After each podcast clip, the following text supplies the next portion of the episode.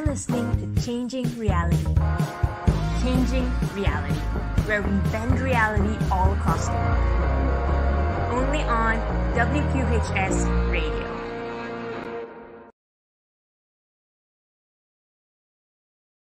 So hi everyone and welcome to another episode of Changing Reality. We are so thrilled to have you here with us again on another amazing show. So for all of you who don't know, Changing Reality is a radio show that we have here on WQHS Radio, Penn Student Run Radio, and it is a show that features phenomenal people from all walks of life who are in essence changing their own reality. So we'll be hanging out and interviewing social change makers, entrepreneurs, top executives, even musicians and artists, and inspiring individuals from all walks of life, many of them who even spent some time here on the Penn campus. And we're really lucky because we get to hear these inspiring stories on how they not only change the reality that they live in, but we also get to do that by seeing what their experiences are, what made them who they are today, and what lessons can we take away so that we can find ways to live the lives that we want as well. And I wanted to do this show simply because I believe in the power of those stories. And I feel like there are a lot of people out there who do phenomenal things and make waves in the lives of those around them.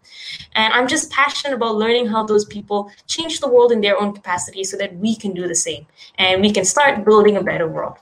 Personally, I founded and run a youth movement called Ascendance in Malaysia, which is where I'm from, that collaborates with international organizations, even ministries of education, to help provide an alternative education platform for any student out there who wants to change their reality. And the essence of it is in sharing stories. We work with students from elementary, high school, through various sessions, programs, experiential learning activities, and projects that help them discover their passion, learn about themselves and the world around them, and start their own careers while through providing them the guidance, the tech, the resources that they need to actually change the world around them. And as I said, one of the huge factors that actually enables them to even step out of the system and actually see things differently is hearing inspiring stories. So to show you the impact of that, to date, we've worked with over 10,000 students in 970 communities and have incubated countless number of student-run projects, social enterprises, all run by students aged 8 to 25 years old, which is changing the world around them. And even better, in September, we're actually organizing a conference for 50,000 students from all across the world that is fully run by those students aged 8 to 25 as well. They're the ones going out there and working with different departments, ministries. They're the ones who are working with the companies, the corporates, producing the content, coming up with ideas, liaising with the speakers. And the best part is the whole conference is conducted and run by multiple award-winning Gen Zs from all across the world.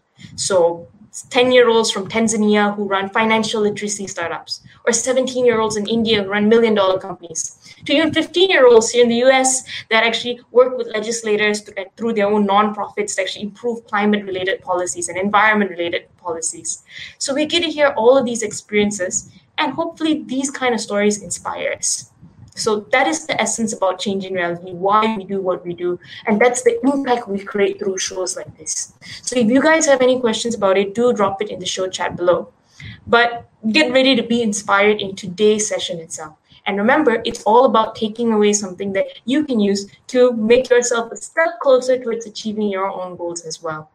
So before we introduce today's speaker, I just want to share a little bit about how I found out about today's speaker. So I was reading this article that summarizes some of the key points of this amazing keynote on digitalization and how to best utilize digital tools in an era where they are all very widespread.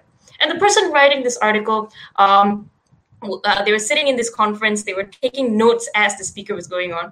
And one of the things that they mentioned, which made me go, oh, that's pretty interesting, is that everyone in the hall was furiously scribbling their notes, trying to process as much information as possible. And he kept embedding how the audience reacted to this keynote. And I was thinking, who is this person speaking? They must really know their stuff, and they must be really inspiring to not only have that information, but present it in a way that is understandable, but at the same time creates an impact, makes people want to listen more. So get ready your pens and papers, because that person is actually our guest for today. So our guest for today is an experienced tech GM who is known as a thought leader and expert in sales, operations, marketing and management, and much more. His career spans several industries and functions at organizations that we all know and love, from Google, UPS, EarthLink, Internet Brands, and even NASA. So In this world where tech and information about tech are widespread and rampant, we've got to make sure that we keep in touch with the experts. And today's speaker is an industry expert. He has even written several industry-wide papers on lead generation, customer development, measurement and analytics, and has spoken on numerous panels and conferences, just like the article I read about, on the subject of customer development, digital marketing strategy, diversity and inclusion, and so many other important, essential, and timely topics. So without further ado, let's welcome our speaker to the virtual stage, bringing to you Lawrence Cole, the Global Head of Sales and Enablement and Strategy at Google. Thanks for having me, Harsha. Thank you. How are you feeling? I'm doing well. You know, all things considered, I feel pretty blessed and I have no complaints. All right. Awesome. Well, thank you so much for joining us. I didn't mention this in your introduction, but you're actually a Wharton alumni. So it's really great to connect and share your experiences with some of the students tuning in from Penn. But it's to see the amazing things that you've done, the things that you speak about, the work that you do is absolutely phenomenal. And you're definitely a pro in tech, in even in, I would argue, like sales and all of that. But you didn't really start in that field, right? I think by profession, you actually studied a bachelor in electrical engineering. So that's a big difference. Mm-hmm. Tell us the story behind that. Well, my original career goal was actually to be a professor. And it wasn't so much because I wanted to teach.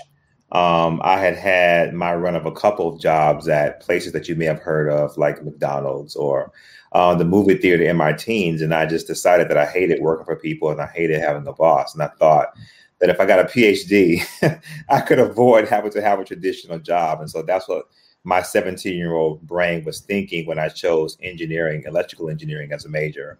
I also went to school during a time when there was just a lot more scholarship money in engineering, and I was trying to figure out how I could hustle to get free college, and engineering was a part of that. So I actually started my career as a software engineer after studying in electrical and software engineering in undergrad. All right, very, very cool. And okay, the professor thing makes a lot of sense. I know lots of 17-year-olds who want to be their own boss and who are probably listening to this as well. So, like, finishing college, like going to like the working world in a sense, like what was the things that you experienced that you didn't expect as a student in a sense? Yeah, so I think my first really big dose of reality was getting laid off of the very first real job that I ever had out of college.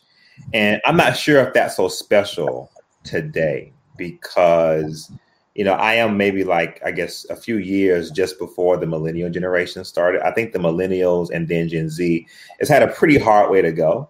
And so I might not get a ton of sympathy for that. But when I was coming out of college, it was the end of the bull market. So no one had a concept of losing your job if you were an educated person. So 8 months into that first job, you know, I got laid off and went through a really difficult time where the little that I did have, I probably lost it.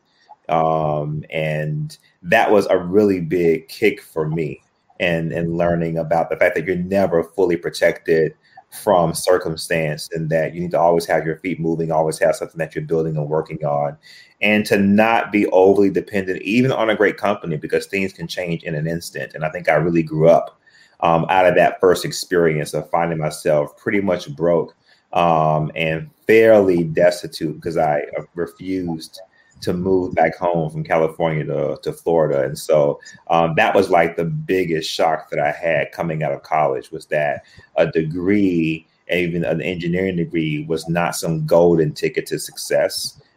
Things can change in an instant and you are forced to kind of show what you're made of and sometimes have to think in really creative ways about how you're going to survive or make your next move. And I think that was probably the most defining experience of my young adult life that made me into who I am right now. Wow. And I think that that's very timely to hear that because a lot of people are going through that phase or have recently gone through that phase where they've been laid off due to the pandemic or their jobs have been made redundant. So for you at that point of time, like I can imagine it is such a shock, especially like it's just timing, the economy, all of those stuff. But what did you do in that position as a person in a sense? What was that point where you said, okay, I need to do something a little bit different? And how did you know where to go to next? I didn't know where to go to next, but I've always been a person who was very bullheaded about my goals and what I at least eventually want to achieve. I think the most important thing for me was that I had to release any pride that I had at that time, and be willing to do what I needed to do just to be able to survive. And so I spent some time working really odd jobs. I was a telemarketer. I sold funeral plots. I was a mystery shopper. For me, it was just about, one, not laying down and admitting defeat.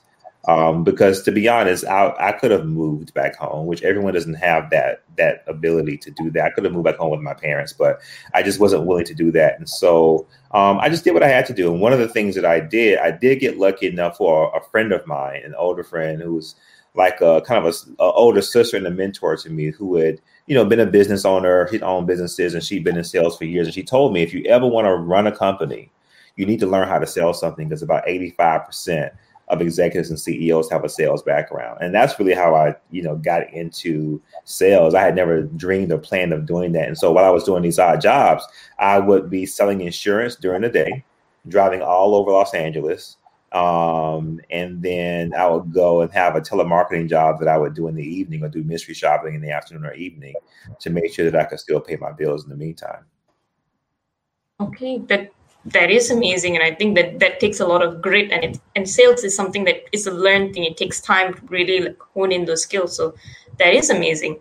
And you went from someone who I would say started off in sales. Eventually you became, I think you leveled up to become the sales and engineering and operations management person at UPS in a sense. So how was that career progression as someone who was doing the sales on the ground and then suddenly working towards leading your own team, having a career in this industry in a sense? I mean, many people right now are in that position where they're probably starting things up. They're on the ground, but where did you go from there, and how did you actually level up?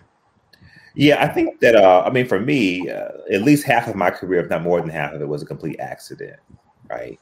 And so how I even got into being at UPS was that I wanted to get out of commission sales into something more corporate that I considered safer at that time. And I was actually trying to get into pharmaceutical sales then, because that was at the time a hot career that a lot of folks wanted. You got a free car and an expense account, and it just seemed like a really great job. That was a ton of fun.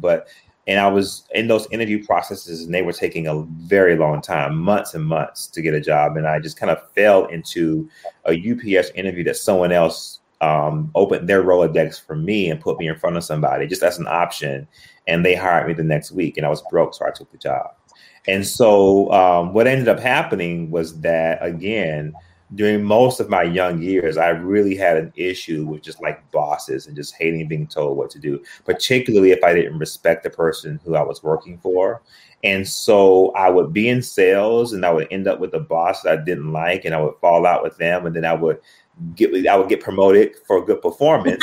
Move over to the operation. So I got a chance to manage people at a very young age, which is a blessing. I didn't realize how beneficial that would be to me at the time. I do the operation, and I liked my manager, but hated the job. And then I got pulled into engineering, and then back into sales. And so I was just jumping around trying to find a job and a boss that I didn't hate. That's really what that was. But when you looked at my resume, it looked like a rotational program, where I looked up and I had deep experiences in a couple of really key functional, really, really key business functions that really rounded out my perspective on how businesses ran. And so it was a complete accident. I would not recommend my path to anybody, but to answer your question about, what did I focus on? I always knew that I wanted to be successful. I've always enjoyed solving problems. I've always enjoyed people. And even as I was floundering in many ways, I was always very adamant about, one, differentiating myself from other people and showing what I could bring to things uniquely. I've always been big about bringing creative thinking to whatever it is that I'm doing. And as I've learned to think in different domains of business, I would use what's referred to as transferred learning, where I would take what I learned in one place and apply it to someone else. So when I was, let's say, selling in logistics, and I just happened to be selling to an e-commerce company, I would use things that I learned as a software programmer at EarthLink, or as I use as a hobbyist building my own websites.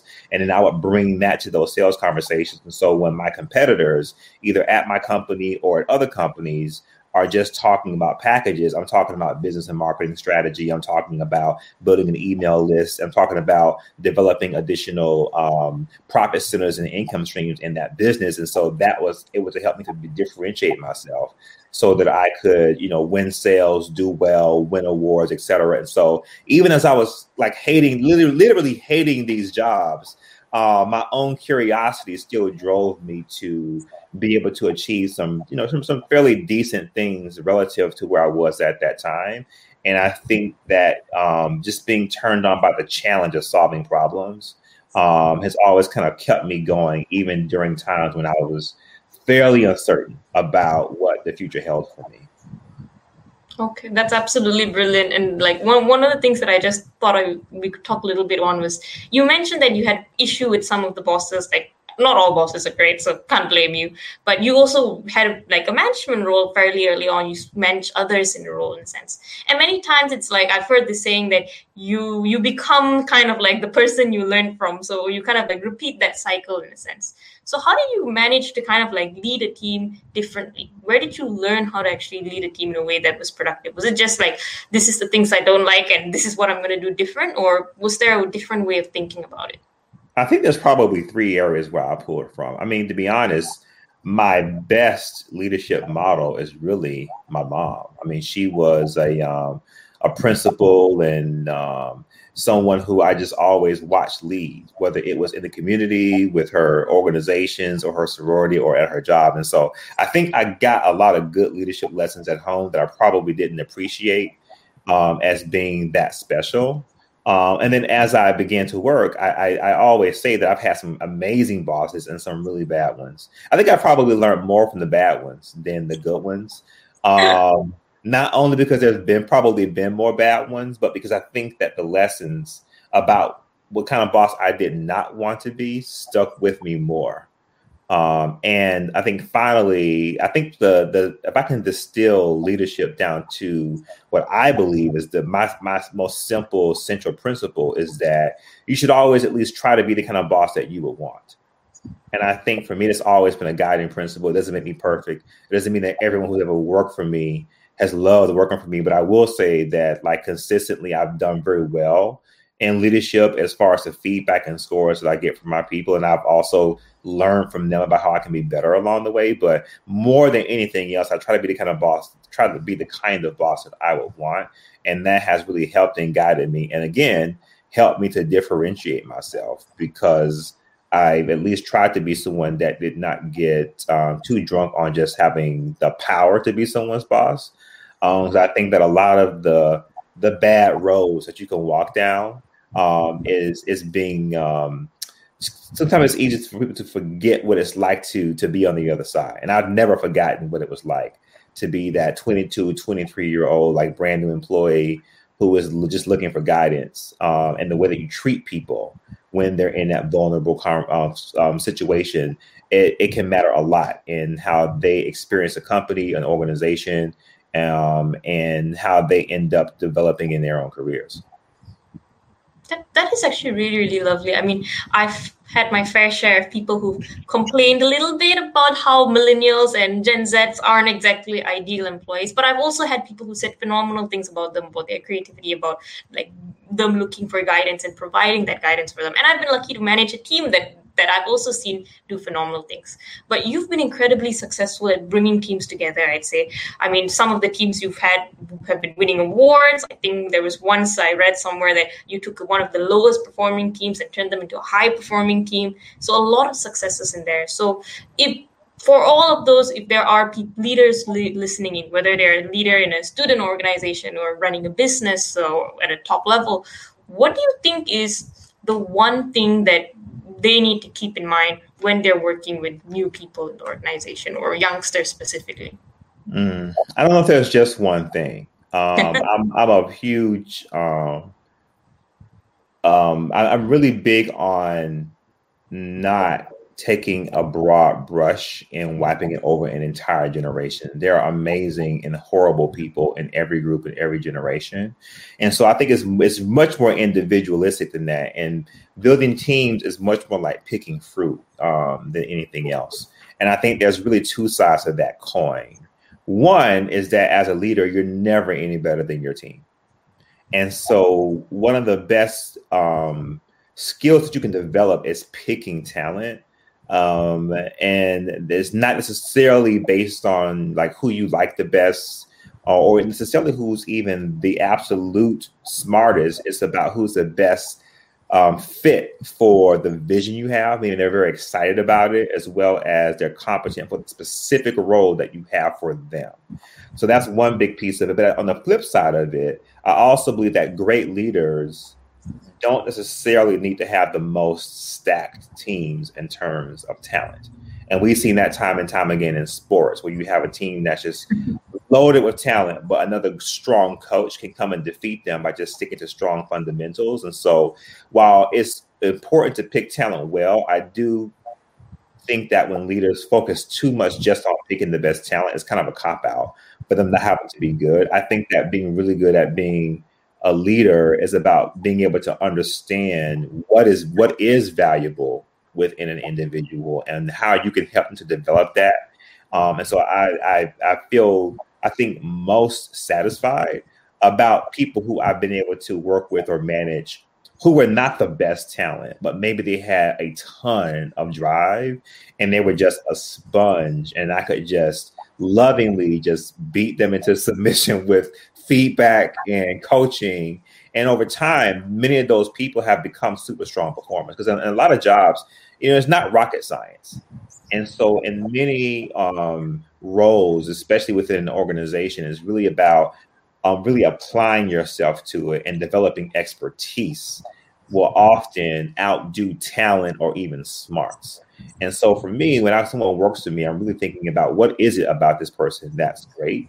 What are they interested in? If someone's really aligned with the vision, I can usually find something that they can be good at. The reality is that some people just may take longer to get there than others.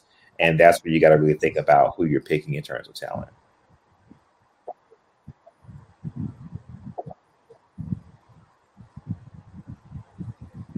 Okay. Very cool in a sense. And I really like that whole there's no one size fits all approach. Yeah. So I think that another like question that we may have a little bit of a lag here in a sense, but I think like another question that we have, and by the way, to our audience, if you guys have any questions, do drop it in the chat below. A lot of you are saying hi and welcome and all. So feel free to drop your questions as well. But I think another question we have is building teams is by itself extremely hard, but it's also taking those lessons and applying it in our own journey, in our own career progression in a sense. So like for you as an individual in your own career in a sense, what has been like the top things that you have learned about, or the top things that you've applied to actually grow yourself? Like you started at Google as a senior manager. Today, you're someone who is extremely successful. You are a global head in a sense, and you did all of that in 6 years in Google alone, and not to mention the other amazing things that you've done before that. So what do you think are the things about you that have helped you achieve that growth? I mean, there's always multiple things. I don't believe that any person accomplished anything great truly by themselves. There's always someone else or a group of people who are usually behind you, whether they're opening doors for you, teaching you things, providing you with opportunities, taking bets from you, et cetera. And even at Google, I'm very happy for the trajectory that I've had, but I also was able to come into Google like mid-career. And so I felt like when I showed up, I had already learned a lot of the hard lessons and was able to really apply those quickly. And then, you know, I do think it was, you know, when I was at Penn, that kind of helped me get in the door with the internship that I had there. So when I think about, you know, investing in yourself, I've just always believed that you are always your own best investment. And I've always believed that. And I think that putting yourself first is in many ways one of the most selfless things you can do, because you can't be great for anyone else. if you haven't invested in yourself first. You can't teach it. You don't have anything to teach anyone, nothing to offer anyone. You may not even be able to be in a good mood to help somebody out if you're not investing in yourself first. So for me, self-care, the reading, educating myself, surrounding myself with the right people. I've always invested in what I was learning, how I was taking care of myself, the people that I was surrounding myself around. I mean, ecosystems really matter. I don't think I realized that when I was young. I thought as long as I worked hard, I'd be okay.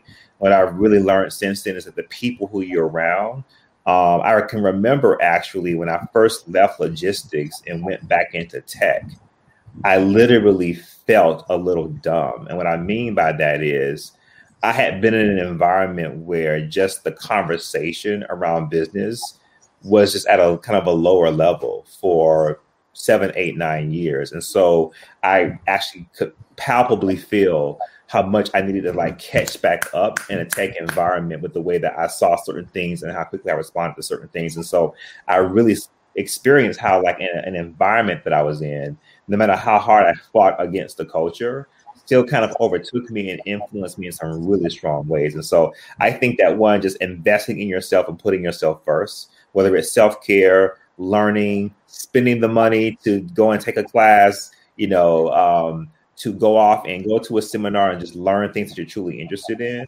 And then also being really picky and choosy about the ecosystems that you allow yourself to be in and the people that you surround yourself around, because they will absolutely have an impact on you, whether you plan it or like it or not. Yep. I completely agree. And I feel like the environment matters in a sense, not just the environment around you, but the people who make up that environment. And it really shapes the way you think, like we think and all. And we actually have a question from the audience kind of like in this direction, which is, how do you manage yourself when some of the amazing people that you have, whether they're teammates, whether they're parts of that ecosystem that you could, that you thought you could rely on or would be there in your organization, have different goals, and then they leave or they are no longer part of it in a sense? How do you manage that in a sense? Yeah, there's a book that I would recommend to the person who asks that question. It's called Super Bosses. And I actually do a little bit of mentoring for new managers at work, and I always recommend that book. It talks about, it chronicles bosses who do a fantastic job of developing talent. And one of the things that you'll see that's a key trait is that really strong bosses are not too emotional about talent coming and going. Very similarly to how I sometimes hear extremely wealthy people talk about how they're not really that into money, how it's kind of an energy that they understand comes and goes. Talent is the same way. The number one thing is, one, you have to be someone who emanates a strong vision that can attract people to you. And it's not really about you as a person. It's about people being inspired about what you're trying to build. If you can get good at that, you will always have people incoming who want to be a part of it. But everyone is an individual. And some people may look at your vision as what they want to do for their life's work. For other people, it's a stepping stone. For other people, they just may be a refugee who doesn't even want to do it, and they somehow get through your radar and slip in and don't want to be there and they want to get out. You have to allow for all those cases because they will always happen. And whenever someone decides that it's time for them to go, it is always the right time. One of the things that I used to do, I don't do it as much anymore. I used to actually celebrate people moving on for a number of different reasons. I remember my main thing that I used to do when people would leave my team, I would order, I would bring to work a bunch of like pastries and treats and champagne and juice, and I would have them to invite all their friends to come and have mimosas with them and treats all day as they came and went. And what that does, well, number one, it shows the people who already work for you that you appreciate people who work for you. And so the thing about it, a lot of what you do as a leader is being watched, and it's not always about, it's really about how the people who are working with you and who will stay are seeing how you treat other people, right? And so it shows your appreciation. It also shows that if people have other aspirations, they don't have to be shy about them, because when people are afraid to tell you that they have other aspirations, they begin to become sneaky. They can be subversive. And they'll not show up for things, not deliver on things. So that's actually a young lady now who used to work for me. at a different company who was looking for a job for 9 months. And I told her, I said, you don't have to sneak around. Let me know when you have an interview. Because I know that you want to be an accountant and not work in a marketing service department. Let me know and I'll work around that schedule so that you can go. But I did that because she was my strongest performer. And so I wanted her on her game at work. And I said, look, as long as you give me your best work while you're here, I'll write the recommendation letter for you to go. So I've always had that type of an attitude about talent leaving. And because of that, the people who are around that, they are much more motivated to work. And the reality is that you can't stop people. So while they're there, get the best work out of them. That's really your job as a boss. Get the best work out of people while they are there. There's a young woman now who's told me early on, hey, I don't want this job at Google. I want to be an entrepreneur. I said, great, I can help you with that. What skills do you want to learn? And she said, well, I want to learn how to manage people and I want to learn how to do marketing. I was like, great, let's work on that. Let's talk about that every week. So in her weekly one-on-ones, we talked about what skills she was learning to be an entrepreneur. And you know what? She did go on. She started a company. Oh, she's going to hate me. It's called Petite something. It's clothing for women who are extremely small. She's done very well. She comes back to Google and speaks. And she's mentioned me a couple of times. But you know what? While she was there, I got her best work. She got promoted. She was a great member of the team. And there's always someone else coming behind that person to take that opportunity. There's always someone else who wants to come in and learn and be a part of the vision. So to me, it's all very fluid. I celebrate it and I try to help people to get wherever they want to go. Okay, I think I can personally learn from that. I mean, recently I've started, like, our team at Ascendance has expanded. So now we've got like a lot more people, and with more people, there's more people coming, more people going. And I think I haven't been seeing it in the way that you've been seeing it, as an energy more than something that's fixed, as something more fluid. So I'll definitely take that advice and apply it in my own work in a sense. So thanks for that. And thanks. I also remember the business too. It's called Petite Ave, AVE. And so if you're a small lady and you're listening to this, or if you know a small lady, look up Petite Ave, and that's her business. Okay. So guys, I think Lanya, you're quite petite as well. So maybe you might want to check that out. Like, it might be inspiring and also helpful. So go try that. And I really, really like that. And there's that part about like giving the best in, like, as a mentor, giving the best as someone who's like in a leadership position to the person that is under you, to like get them to give their best work in return. And I really, really love that in a sense. And going back a little bit to that whole idea of investing in yourself, in like making sure that you can be your best self so that you can give, in a way, the best guidance, the best mentorship to those around you. That kind of leads back to like doing your MBA, being at Penn, coming to Wharton in a sense. So why do you choose to come to Wharton in the first place? So I was super non-traditional as a Wharton student. I think you and I talked before, and I told you that one of the things that I appreciated when I got to Wharton's MBA program is how many of my classmates they had these really well-defined paths where, like, you know, maybe they had done like Deerfield or Exeter, and then they went to Princeton, and then they went to Goldman, and then they came to Wharton, and they were going to go to McKinsey. It was a really well-charted path, and I appreciate that. It was not my path at all. I had no plans of getting a business degree. When I was an engineering major in undergrad, I think we were very snobby to business majors. We thought that anyone who wasn't in an engineering or STEM major was like not working as hard as us. I don't know what we were thinking. Anyway, what really happened to me was that when I left logistics, I took a 30% pay cut in the next job because I kind of talked my way into it. I was selling, because you're always doing that.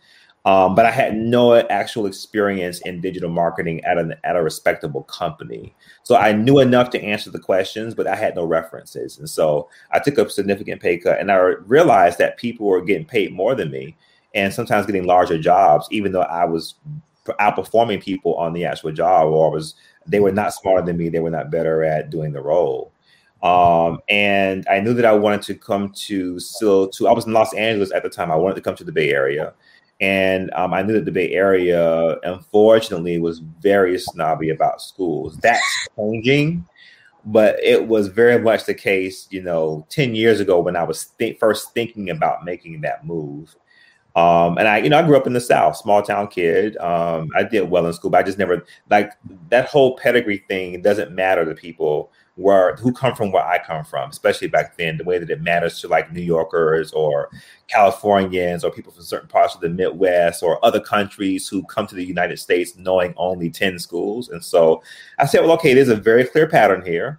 I looked at my executive staff and I said, well, okay, this is what you all want to see. And I guess I'll go do that. So I went and took an exam and did decently well and got to some great schools and chose Wharton out of those. And so it was, for me, it was really about that initially. But when I arrived, it ended up being just the time of my life and really enriching on a lot of different levels where I really went to get a stamp. But I left with like a family and an extended network and lots of personal development and some really great memories that I will always cherish and always love coming back to Philly and just, you know, enjoying some of that nostalgia and going to some of my old places that I used to hang out at.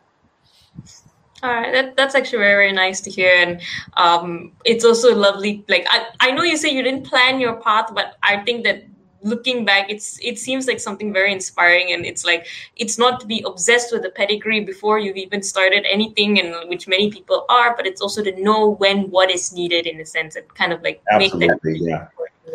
And I think that is something that we can all learn from, because you either have people who are like completely for it or completely against it. And I feel like your way of looking at it is something that we can all adopt in a sense. So tell us some of the things that you learned from Wharton, or you learned from that whole process that still sticks with you till today. What was a couple of your main takeaways? Well, I actually think that I probably learned more about myself than anything else. You know, being in an environment where, you know, I went to Wharton when I was like 35 years old, where most people were in their mid to late 20s. So the whole time I was there, I was the oldest person in the program and older than some of the professors who were there. So I think for me, being in an environment where I was such an oddity was an amazing opportunity for self-reflection, because I approached it like an adventure. You know, I was involved. I created clubs there. Me and my classmate Lisa, we were the first graduates at the MBA level in behavioral analytics. Before that, there were no analytics graduates. So we actually did a self-directed major, and now it's actual full concentration there. You were the pioneers. Okay. You were the pioneers. That's amazing. Exactly. I played rugby, and, you know, even though I was probably too old for it and got banged up pretty quickly. So I just approached it as an adventure and had a blast. So for me, I think, you know, some of the things that I learned were, one, just the importance of knowing your own true north, because that environment had more resources that I had ever been exposed to before. And the thing about having lots of resources is that it can drive people a little bit crazy because of all these options that are available to you. You know, that I'd never been somewhere before where all the top companies want to come and recruit the students. I was just hustling a lot harder for my own opportunities. And so, but I think that, you know, in that environment, they purposely kind of brainwash you to think a certain way. I always saw myself as a very driven person before Wharton, and I went there and realized how average I was in that environment. Even something as simple as, you know, getting on a list to go to a trek to a foreign country, everything was super competitive. And if you weren't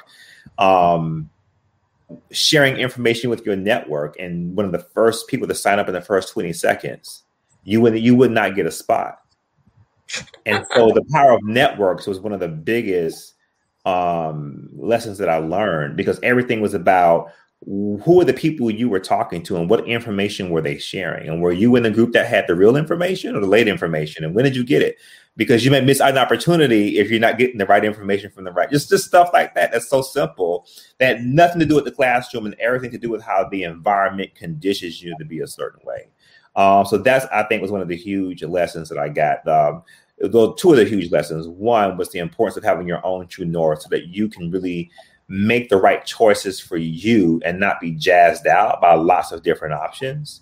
And then two, just the power of developing networks and even going out of your comfort zone to meet people who you normally wouldn't know or talk to if you were not in that environment, and being able to really learn the value, and people from all over the world, from different perspectives, that can challenge your thinking, and who will always know something that you don't. And so I feel like I grew much more, even though I was probably partially brought in as like age diversity.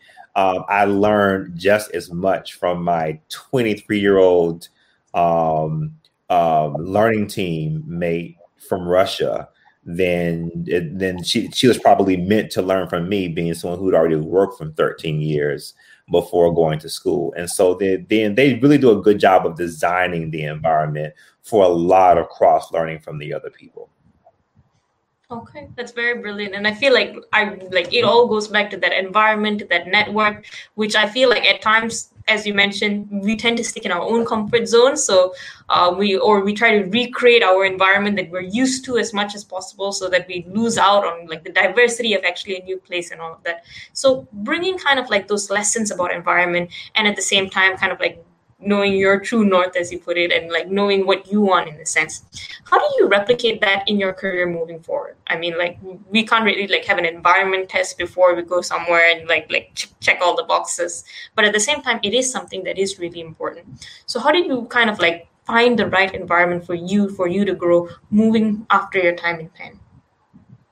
Well, I think one thing that's, if I could link those concepts of true north and network together, I feel like having a good network gives you the privilege of being able to do a lot of research on something before you venture into it yourself. And so I've tried to stay connected to a lot of people from that environment, and even across other schools, or even through Google. That network just kind of builds really quickly. And so the way that I really use a lot of that now is that I feel like I'm always in the flow of a lot of information. Every day I'm reviewing tons of information that I'm using to make some sort of decision on career, on health, on family.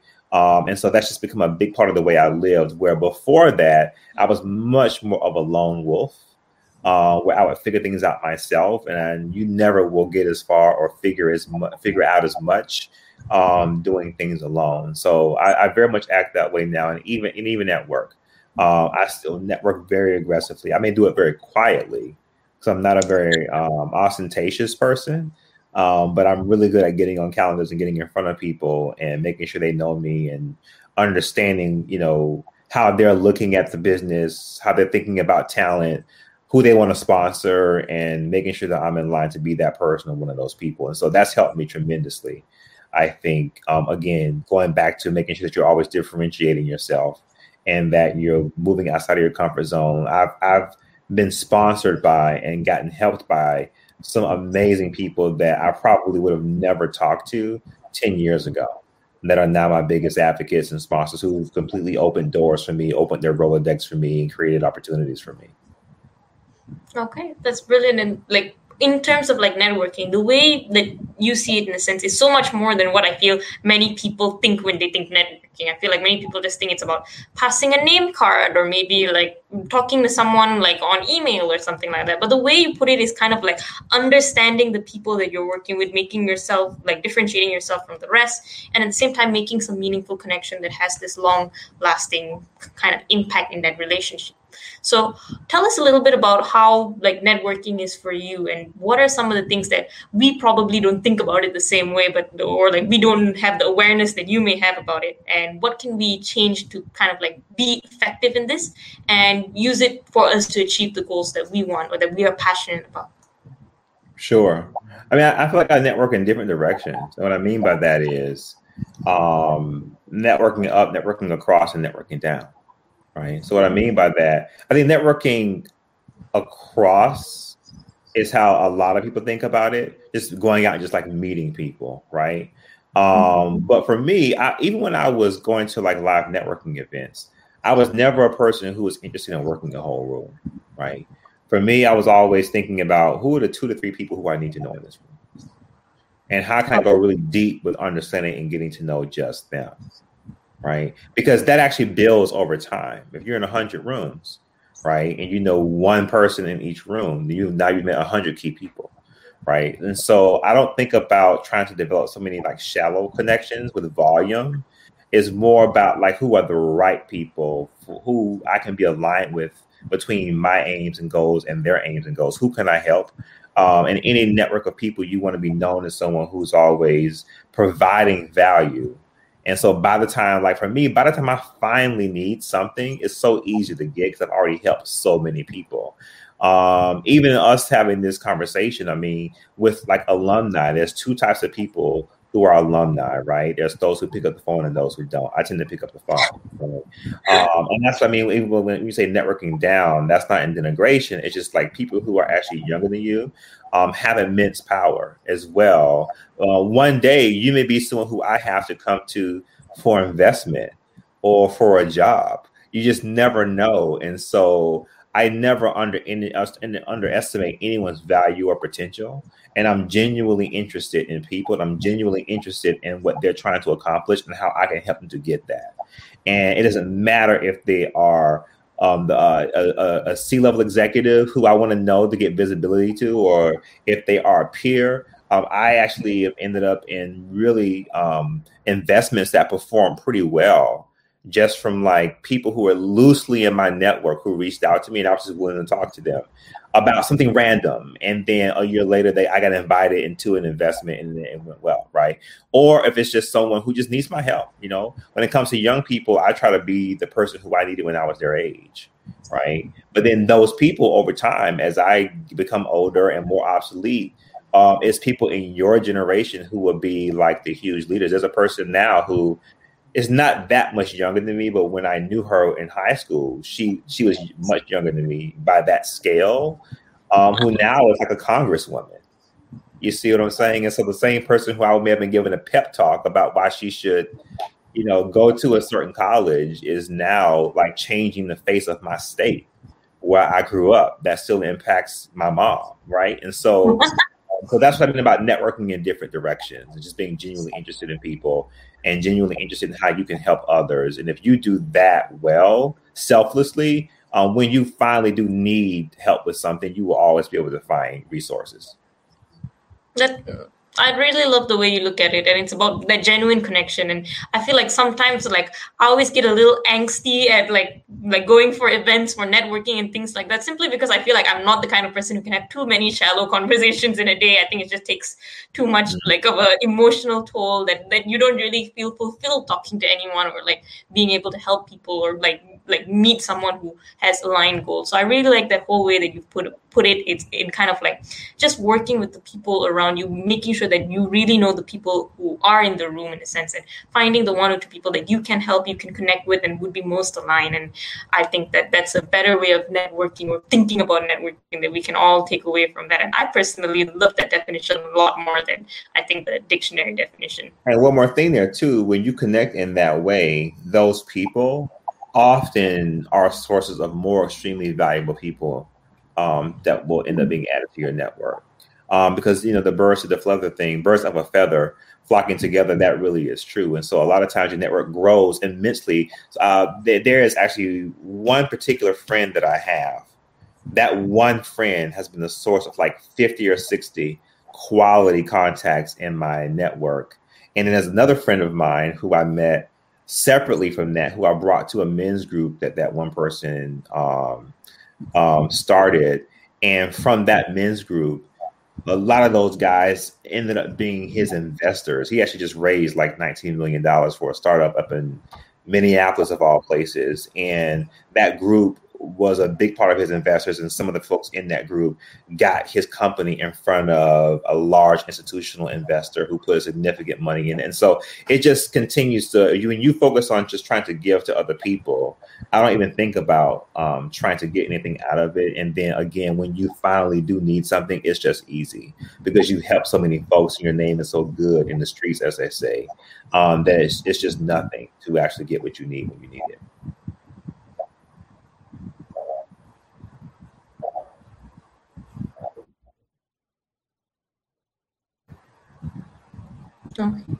Yep.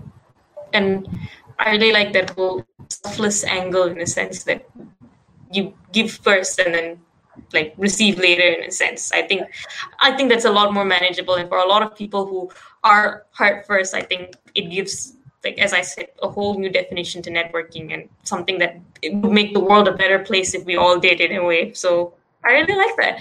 And I think that one of the things that I think have made you someone who was so interesting to do research on is the fact that you're so humble and you're so kind to so many people in a sense, and that you value experiences across the board. So I see that in like your take on networking, but I've also seen that in some of the interviews you've given on you. So you mentioned somewhere, I think during one of the articles on you, where you said that you learned so much from working with small businesses from different industries and all of that. So I feel like sometimes like when we're in a particular industry, or for people who work in a particular company, they don't often have that perspective in a way. So why do you feel it's important to keep, like, I don't know, your feet on the ground in a sense, talk to small businesses, being able to really engage with consumers in a sense?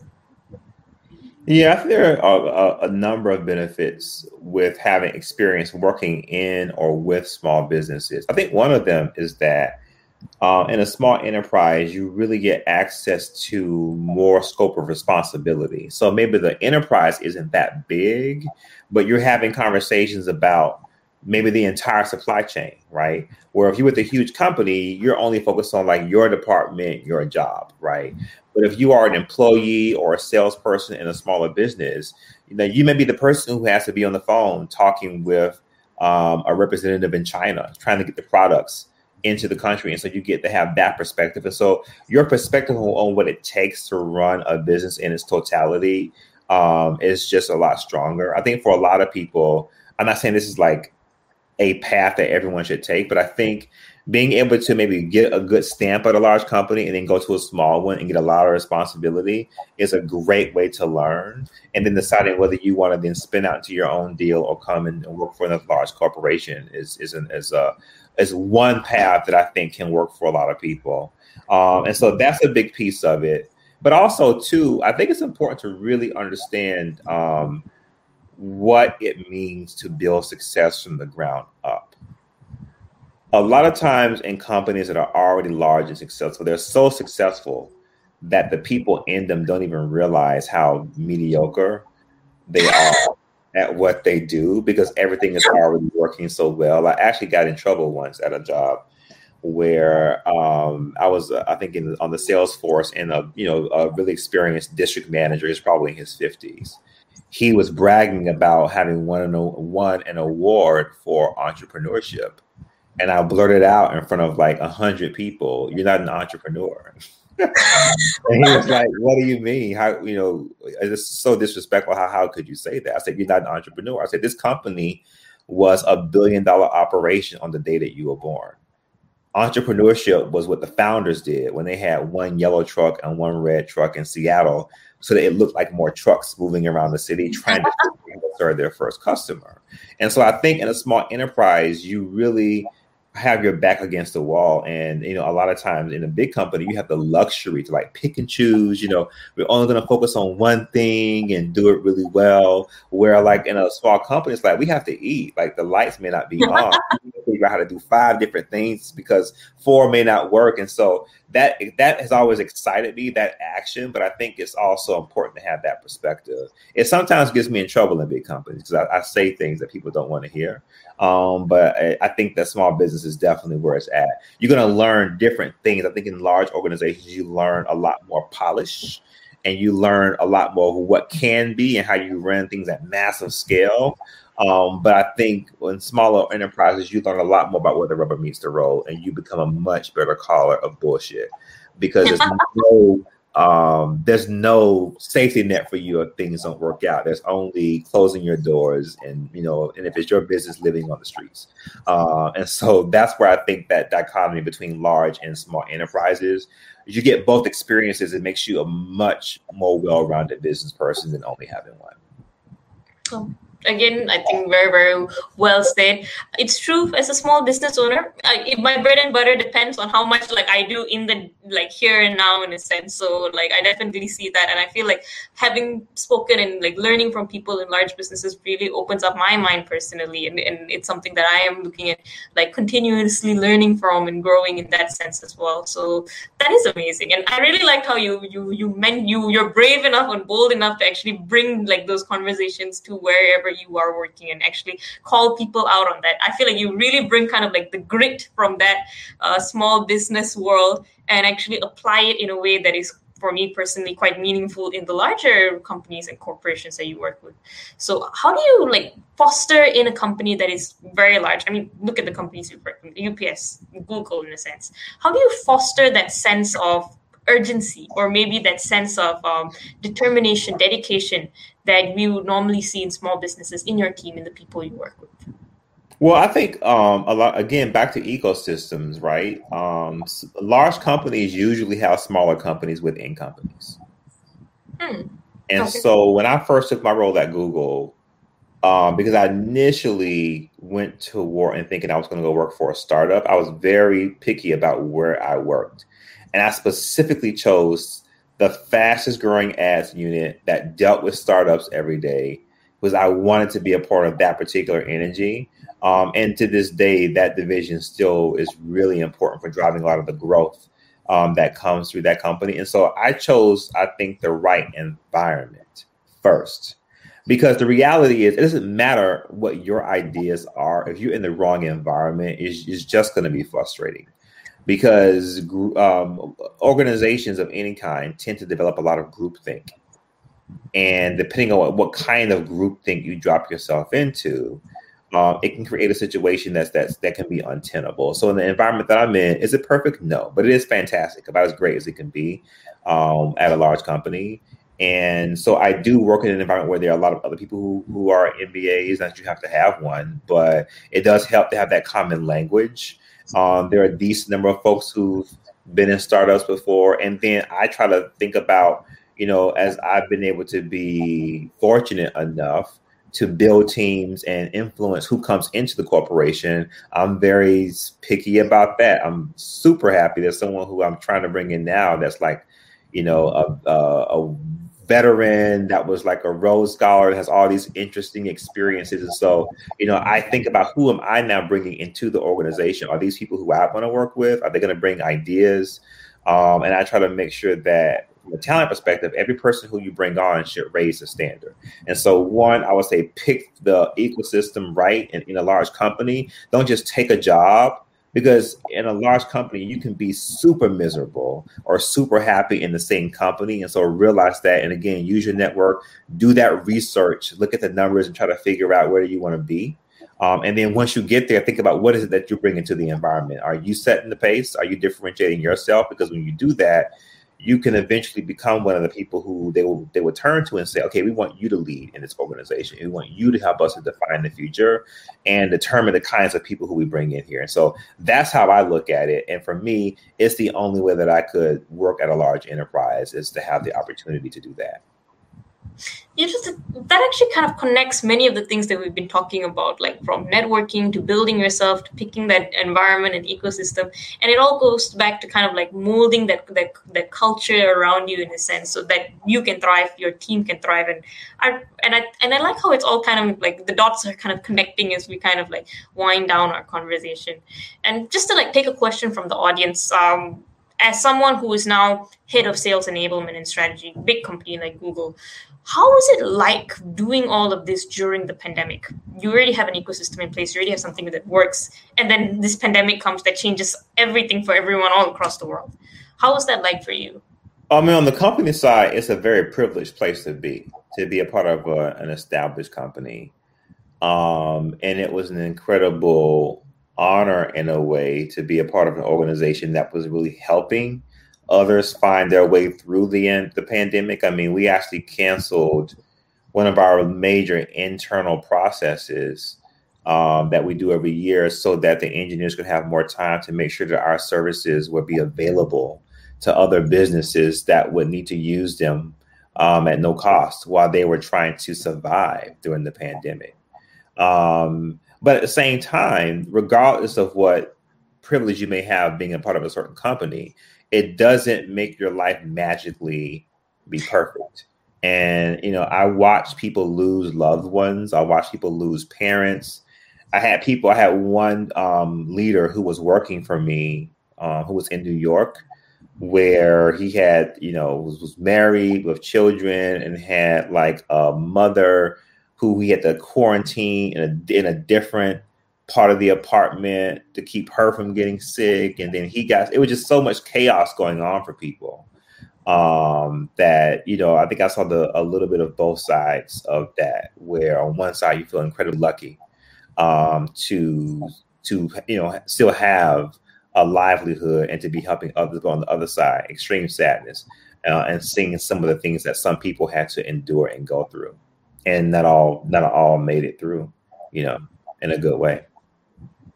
Yep. And as a leader, the pandemic is still going on for many people in the US, in the rest of the world. What can we do as someone who may have a little bit more privilege, whether it's access to vaccines or being in a position of leadership or just being fortunate to be in a safe space where we don't have, we're not on the front line? What can we do for those around us, for the teams we have, for the people around us to make their lives better, do our part in a sense? Well, it's important to really understand what the people who work for you are going through, because even if, again, they may be in their privileged position in whatever opportunity that they have, you don't know what's going on in their personal life and what they're dealing with. So someone would be doing just fine themselves, and they have to fly home in a huff in an emergency to bury a loved one or to see someone who's doing really, really bad. And so I think being able to be very flexible is super important. Being tuned in to people, making sure that it's a safe space for people to speak up and to make their needs known. I'm a person that, as a boss, I care more about people's output and production than I do things like whether or not they're hanging around the office all day or they're doing working late. I mean, I'm usually done myself at 3:30, 4 o'clock. And so I don't expect other people to be working all the time. And so just being able to be flexible, you know, someone says, hey, this is going on in my family. My thing is go take care of your family. The work will get done. And so having that flexibility and really understanding and knowing your people and being empathetic about what they're going through. And this all goes back to, again, when you choose the right people who are bright and ambitious and they love the vision, they will get the work done. And because I know that every person who I've hired on the team that I have right now that I chose myself, they had that. And so when they need flexibility, I have no problem giving it to them. And then what happens when they experience that is that they come back from that and they work even harder. All right. Yep. I can definitely see where that's going. And maybe to end off our session and to wrap up, I'll just ask this. Many times we ask for a message to the audience, to those watching, and what your words of wisdom is for them. But maybe we can do it a little bit different. So for all of those people that you work with or that you have worked with in the past, in a sense, if you could tell them one message, what would it be? Or one thing that you'd want them to know? Be true to yourself. I think if there's one defining idea that has helped me in my crazy journey, it really has been that. You know, there were so many times where I didn't necessarily know what was next or was not necessarily sure if I was making the next right decision, but I was always being true to myself. And ultimately, it led me to a path of getting up every day, doing things that I love with people that I care about, and being able to just be in a position where every day is really a joy. I mean, my life is not perfect, but there's a true sense of joy that I have on a daily basis because everything that defines my environment is something that I freely chose, as opposed to allowing life to just happen or just settling for something. And so for me, I think that's the thing that I would tell anyone that I think is more important than anything else that I could say or in part. Okay. And beautifully said. So thank you so much. It's been so lovely talking to you. And I've personally learned a lot. And I think our audience is also in awe, in a sense, of many of the things that you said. So thank you so much for being on the show. And thank you for all of the things that you shared. Thanks for having me, Harsha. And of course, best of luck to you. Thank you. And to all of our audience, hopefully you guys have enjoyed this as much as me. I know sometimes I just get involved in the conversation. So sorry, guys, but it's a great conversation. So If you guys enjoyed this show, remember to read up more about the amazing things that Lawrence does. I don't know, support him in whatever way that you can. And of course, make sure that Google is your preferred browser because, you know, we've got to do our part as well. But thank you guys so much for tuning in. And this has been Changing Reality. It's been a lovely Thursday afternoon for all of you on the East Coast, like chatting here again. And for all of you around the world, thank you for making the time to actually tune in and watch Changing Reality with us. So we'll be back again next Thursday with another amazing episode. Till then, see you guys. Bye. You're listening to Changing Reality. Changing Reality, where we bend reality all across the world. Only on WQHS Radio.